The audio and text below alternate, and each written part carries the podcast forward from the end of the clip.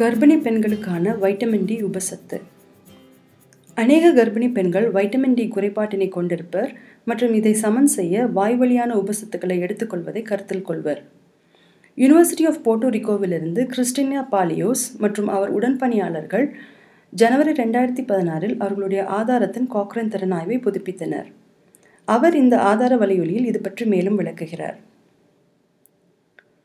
உலகளவில் கர்ப்பிணி பெண்களிடையே vitamin D குறைபாடு அல்லது பற்றாக்குறை மிகவும் பொதுவானதாகும். வைட்டமின் டி உபசத்து தாயின் வைட்டமின் டி நிலையை மேம்படுத்துவதாக காட்டப்பட்டுள்ளது. மற்றும் அது பாதகமான கர்ப்பகால விளைவுகளுக்கு எதிராக பாதுகாப்பு அளிக்கிறது என்று சில ஆய்வுகள் பரிந்துரைக்கின்றன.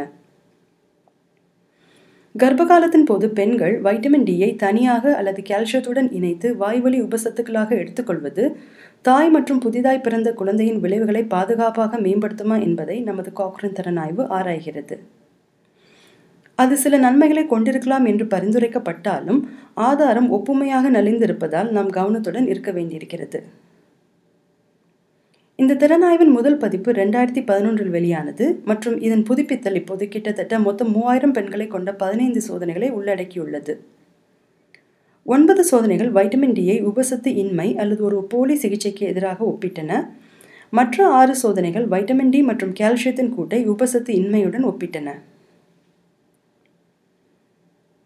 எண்ணூற்றி அறுபத்தெட்டு பெண்கள் உள்ளடங்கிய ஏழு சோதனைகளில் இருந்த தரவு எந்த சிகிச்சை தலையீடும் பெறாதவர்கள் அல்லது போலி சிகிச்சை பெற்ற பெண்களை காட்டிலும் வைட்டமின் டி உபசத்துக்களை மட்டும் பெற்ற பெண்கள் உயர்ந்தளவு இருபத்தைந்து ஹைட்ராக்சி வைட்டமின் டி சீரம் மட்டங்களை கொண்டிருந்தனர் என்று காட்டுகிறது. மேலும் எந்த சிகிச்சை தலையீடும் பெறாதவர்கள் அல்லது போலி சிகிச்சையை பெற்ற பெண்களை காட்டிலும் வைட்டமின் டி உபசத்துக்களை பெற்ற பெண்கள் முன் பேறுகால வலிப்பு ஏற்படுவதற்கு குறைவான சாத்தியத்தை கொண்டிருப்பர் என்று தோராயமாக இருநூறு பெண்களை உள்ளடக்கிய இரண்டு சோதனைகளிலிருந்த தரவு பரிந்துரைக்கிறது. குழந்தைகளை பொறுத்தவரை சிகிச்சையின்மை அல்லது போலி சிகிச்சையோடு ஒப்பிடுகையில் வைட்டமின் டி உபசத்து குறைமாத பிறப்பின் அபாயத்தை குறைக்கிறது என்று கிட்டத்தட்ட ஐநூறு கர்ப்பிணி பெண்களை உள்ளடக்கிய மூன்று சோதனைகளில் இருந்த தரவு பரிந்துரைக்கிறது. மற்றும் எந்த சிகிச்சை தலையீடும் பெறாதவர்கள் அல்லது போலி சிகிச்சை பெற்ற பெண்களை காட்டிலும் உபசத்து பெற்ற பெண்களுக்கு ரெண்டாயிரத்தி ஐநூறு கிராமுக்கும் குறைவான எடை கொண்ட குழந்தைகள் குறைவாக காணப்பட்டது. எந்த சிகிச்சை தலையீடும் பெறாதவர்களை காட்டிலும் வைட்டமின் டி மற்றும் கால்சியத்தை பெற்ற பெண்கள் முன்பேறுகால வலிப்பிற்கு ஐம்பது சதவீத குறைவான அபாயத்தை கொண்டிருந்தனர். ஆனால் குறைமாத பிறப்பிற்கு ஐம்பது சதவீத அதிகமான அபாயத்தை கொண்டிருந்தனர். முடிவுரையாக கர்ப்பகாலத்தின் போது கால்சியத்துடன் அல்லது கால்சியத்தோடு அல்லாமல் வைட்டமின் டி உபசத்துக்களின் பயன்பாட்டு விளைவுகளின் மேல் புதிய ஆய்வுகள் அதிகமான ஆதாரத்தை அளித்துள்ளன. கர்ப்பிணி பெண்களுக்கு வைட்டமின் டி உபசத்து அளிப்பது நிறை மாதத்தில் இருபத்தைந்து ஹைட்ராக்சி வைட்டமின் டி மட்டங்களை அதிகரிக்கிறது மற்றும் முன்பேறுகால வலிப்பு குறைவான பிறப்பு எடை மற்றும் குறைமாத பிறப்பின் அபாயத்தை குறைக்கிறது. எனினும் வைட்டமின் டி மற்றும் கால்சியத்தை இணைக்கும் போது குறைமாத பிறப்பின் அபாயம் அதிகரிக்கிறது. எல்லா ஆய்வுகளிலும் பாதகமான விளைவுகளின் மீதான தரவு இருக்கவில்லை. அதிகரிக்கப்பட்ட சீரம் இருபத்தைந்து ஹைட்ராக்சி வைட்டமின் டி அடர்த்திகளின் மருத்துவ முக்கியத்துவம் பற்றி இன்னும் தெளிவாக தெரியவில்லை.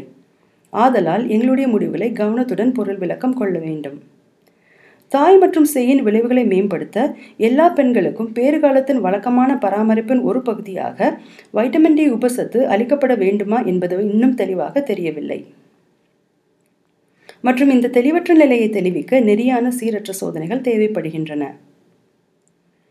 தற்போதைய ஆதாரத்தை மேலும் விவரமாக நீங்கள் ஆராயவும் மற்றும் தற்போது நடந்து கொண்டிருக்கும் மற்றும் எதிர்கால ஆய்வுகளிலிருந்து தகவல் கிடைக்கப்பெறும் போது இந்த திறனாய்வின் மேற்படியான புதுப்பித்தல்களை காணவும் விரும்பினால் த காக்ரன் லைப்ரரி டாட் காமில் வைட்டமின் டி அண்ட் பிரெக்னன்சி என்ற தேடலை கொண்டு இந்த திறனாய்வை நீங்கள் காண முடியும்.